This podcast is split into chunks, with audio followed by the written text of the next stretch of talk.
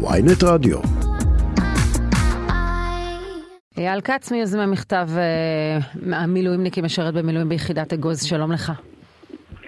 שלום שרון, שלום ישי, בוקר טוב, מה שלומכם? בוקר. אנחנו בסדר, מה איתכם כששמעתם אתמול את שר הביטחון גלנט מבקש להשאיר את הצבא מחוץ לוויכוח? מה חשבת? אה, אני אגיד אפילו, אני, אני, ברשותכם אני, אני אתחיל אחרת, אם אם זה בסדר מבחינתכם, אני רוצה לדבר בשם מי אני מדבר, אני יודע שזו נקודה רגישה. אה, אני גם משתדל לא להיכנס למקומות אה, פוליטיים, כי זה בדיוק הנקודה שלנו. אני אגיד ש... אני מדבר רגע, אתה, אתה, לא ממכתב, להיכנס? אתה ממכתב התגובה למכתב הקודם, נכון? נכון, אני מכתב התגובה. אוקיי, אה, רגע, אז יש, אה, יש אה, אה, כמה עשרות לוחמי אגוז ששיגרו מכתב לגלנט שבו הם כתבו שהם לא ישרתו במילואים אם הליכי החקיקה נכון. יימשכו שלא בהסכמה, ואז אתם הגבתם, אה, יש, לדעתי יותר אנשים, במקרה של אגוז, שאתם אה, קוראים לא להיכנס בכלל לוויכוח הזה ולא להכניס את הצבא לוויכוח.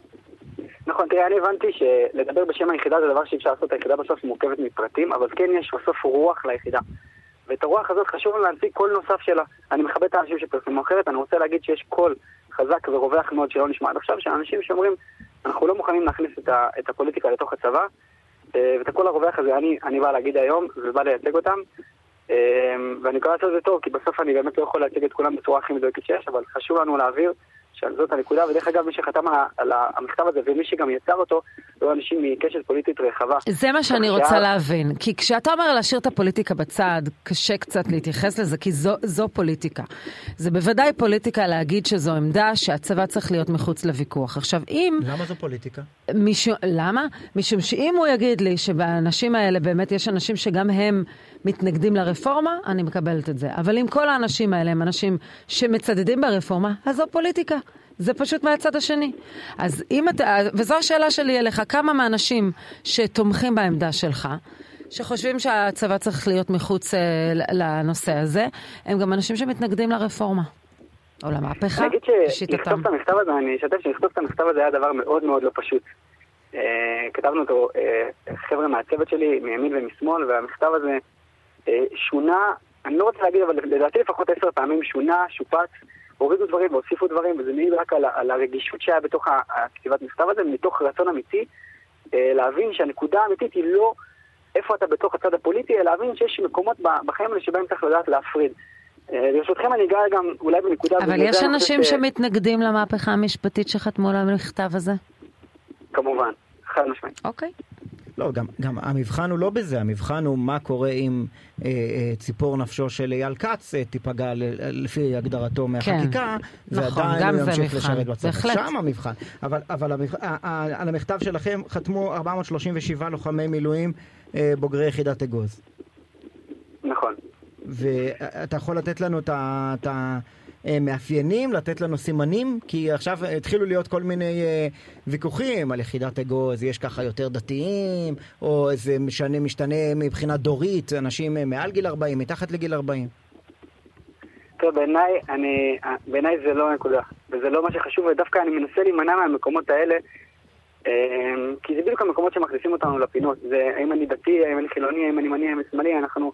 וזה בדיוק הנקודה שאנחנו רוצים להעביר, ואותה חשוב לי לדייק היום, שאנחנו מעבר לדבר הזה, שיש לנו איזושהי נקודה משותפת, שבה אנחנו אה, לא משחקים את המשחק הזה של מי אתה ומאיפה אתה, ואני מכניס אותך לתוך ההגדרה המדויקת שלך.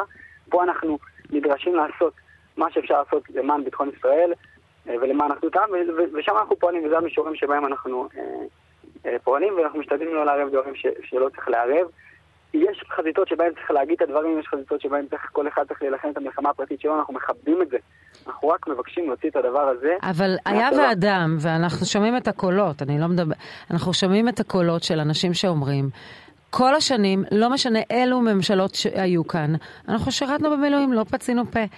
כאשר מאיימים על הזהות הדמוקרטית של מדינת ישראל, אני לא מוכן להיות בשר התותחים. אני לא מוכן. כי כאן כבר עולה נושא השוויון בנטל, והש... גם בשירות המילואים, וגם במיסים, וגם בעבודה וכולי. עד כה, הסטטוס קוו הזה איכשהו נשמר. אבל ברגע שנוגעים בזהות הדמוקרטית של מדינת ישראל, שם הם לא מוכנים לשרת. אחד מהסיבה הישירה שמדברת על מוגנות, כשהם מרגישים שמוסדות המשפט אה, הישראלים לא יוכרו בעולם, הם יכולים להיות חשופים לתביעות בין- בינלאומיות, זה חלק מהלוחמים, וגם יש את הפגיעה העקיפית, משום, העקיפה בכך, משום שהם לא מאמינים במדינה הזו ולא מוכנים לסכן את חייהם עבורה. את, לזה אתה מבין? את זה אתה יכול להבין ולהתחבר לזה? אני יכול להבין את זה, אני יכול להתחבר לזה, אני מבין את זה. אני אגיד שבסוף אמ, בעיניי, אם נשאר לכל אדם, ננקה רגע את כל הדברים, בסוף אנשים רוצים שיהיה להם טוב. אנשים רוצים לחיות בשלום, אנשים רוצים לחיות עם האהבות שלהם, עם המשפחות שלהם, עם חברים שלהם, אנשים רוצים את הדבר הזה.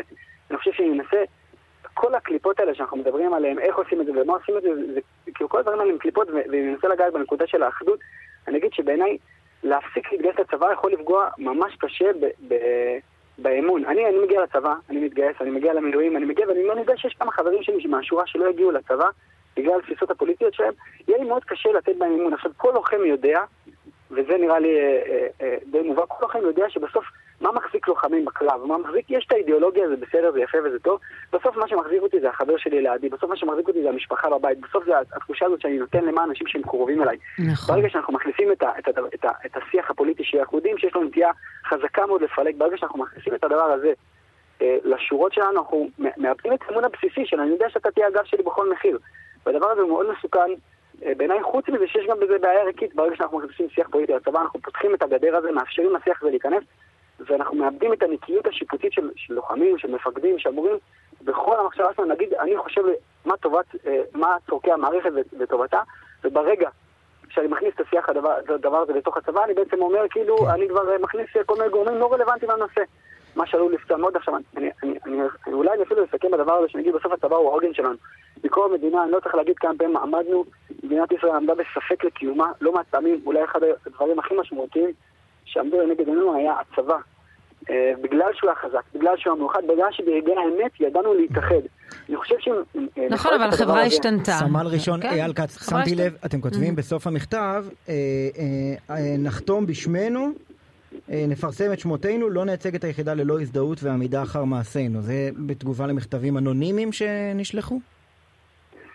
והמכתב הקודם, אני מכבד אותו כמו שאמרתי קודם, אני חושב שהוא אה, היה להרבה לוחמים, לפחות מהשיח שיצר, שיצרנו אצלנו, הרבה לוחמים היה להם קשה מתוך הבנה הזו שמרגישים שהם מייצגים, אנשים שעלו מייצגים יחידה, בלי השמות שלהם, והיה לנו מאוד קשה להתמודד עם זה, כי אנחנו מרגישים אחרת, והרגשנו שיחידת אגוז עולה לכותרות, ובעינינו זה היה אה, תחושה לא טובה, לכן אנחנו החלטנו לעשות את התיקון הקטן הזה שלנו, לתת את השמות שלנו, כמו שהתחלתי וככה אולי אפשר לסיים, שאמרתי, אה, אנחנו לא, לא מייצגים את כל היחידה, היחידה היא עשויה מפרטים, והפרטים האלה הם הם איש איש אה, בדרכו אה, שחושבת יש רוח ליחידה ואנחנו באים לתת זווית נוספת לרוח שקיימת ביחידה.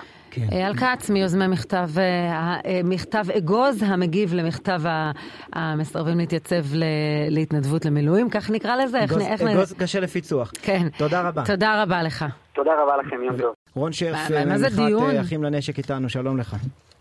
שלום, בוקר טוב. הוויכוח שעולה היום בעקבות גם הקריאה של שר הביטחון, אה, קודם דיברנו גם עם אה, אה, בחור ש, ש, שהוא לוחם באגוז, שהם הוציאו מכתב ומתנגדים לערב את הצבא באירוע הזה, שר הביטחון שקורא להוציא את הצבא, ואפילו בני גנץ בחלקו טוען שהצבא צריך להיות מחוץ לפוליטיקה.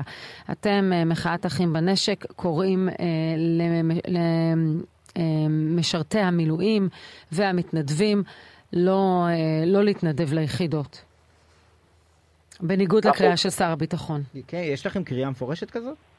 לא, אין לנו קריאה מפורשת. אנחנו אומרים כל הזמן שלא יכול להתקיים צבא עם בדיקטטורה. זה ברור, זה לא קריאה, זה אמירה מהלב.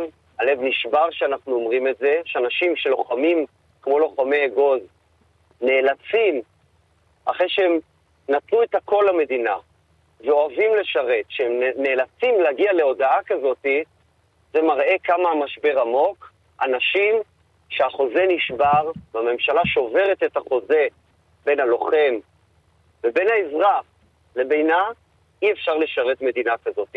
אף אחד לא יצא לשרת דיקטטור או עבריין לצורך העניין, או ממשל שהוא לא דמוקרטי.